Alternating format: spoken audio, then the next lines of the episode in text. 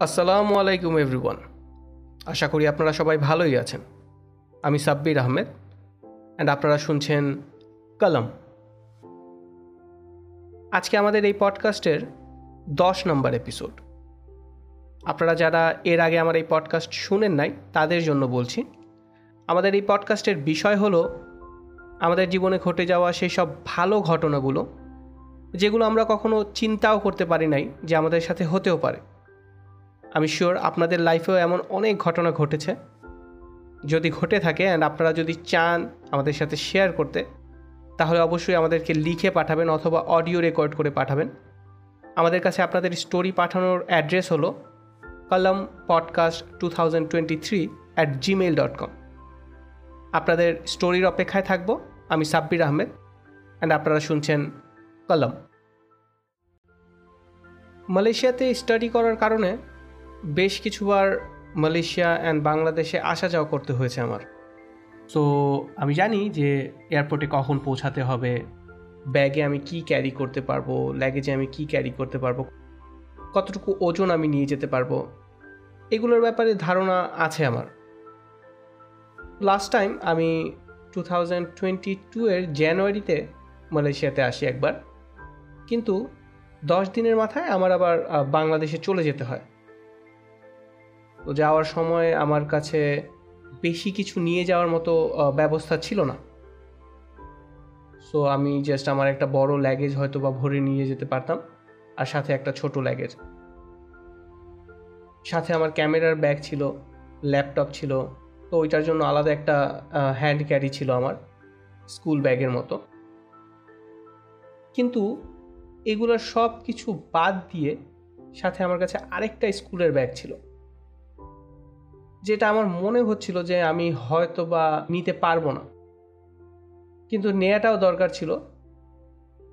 কারণ দুইটা কোরআন শরীফ ছিল অ্যান্ড আমি ওই কোরআন শরীফগুলা হাতে ছাড়া আর কোনোভাবেই নিতে পারতেছিলাম না। তো দেখা গেছে যে আমি আমার ফ্লাইটে দিয়ে দেওয়ার মতো ব্যাগ তো দিয়েই দিছি। তারপরে আমার কাছে একটা সেভেন কেজির একটা হ্যান্ড লাগেজ আছে, সাথে আমার ক্যামেরা অ্যান্ড ল্যাপটপের ব্যাগ আছে অ্যান্ড সাথে আমার আরেকটা ব্যাগ চলে আসছে, স্কুলের ব্যাগটা তো আমি এখন এয়ারপোর্টে পৌঁছাই অ্যান্ড আমি চিন্তা করতে থাকি যে আমি কি করব। অ্যান্ড আমি এরকম কখনো করিও নাই যে আমি কাউকে বলব যে, ভাই, আমার একটা ব্যাগ সাথে করে নিয়ে যান।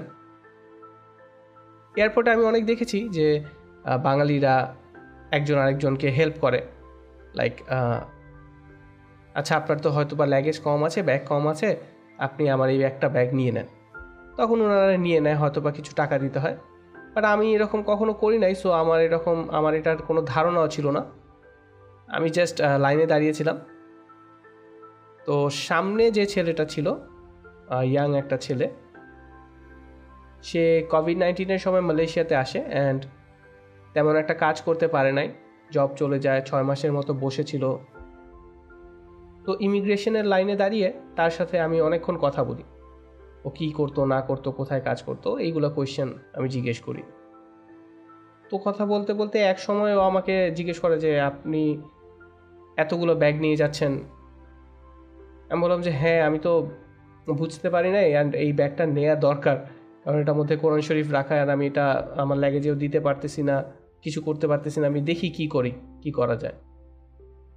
আর ওর কাছে আবার শুধু একটাই ব্যাগ ছিল, একটা বড় একটা স্কুল ব্যাগ ছিল, আর কিছুই ছিল না। তখন ফর্চুনেটলি সে নিজে থেকে আমাকে বলে যে, তাহলে আমাকে দেন ভাইয়া, আমি ক্যারি করি আপনার ব্যাগটা আমি জাস্ট আমার স্কুল ব্যাগের সাথে এটা কাঁধে নিয়ে নিলাম। তো তখন আমি বললাম যে হ্যাঁ আসলে নিতেই পারেন। একটু হেল্পও হয় আমার, কারণ প্লেনে ওঠার সময় হয়তো বা ওজন বেশি হয়ে যাবে, তখন নিতে দিবে না।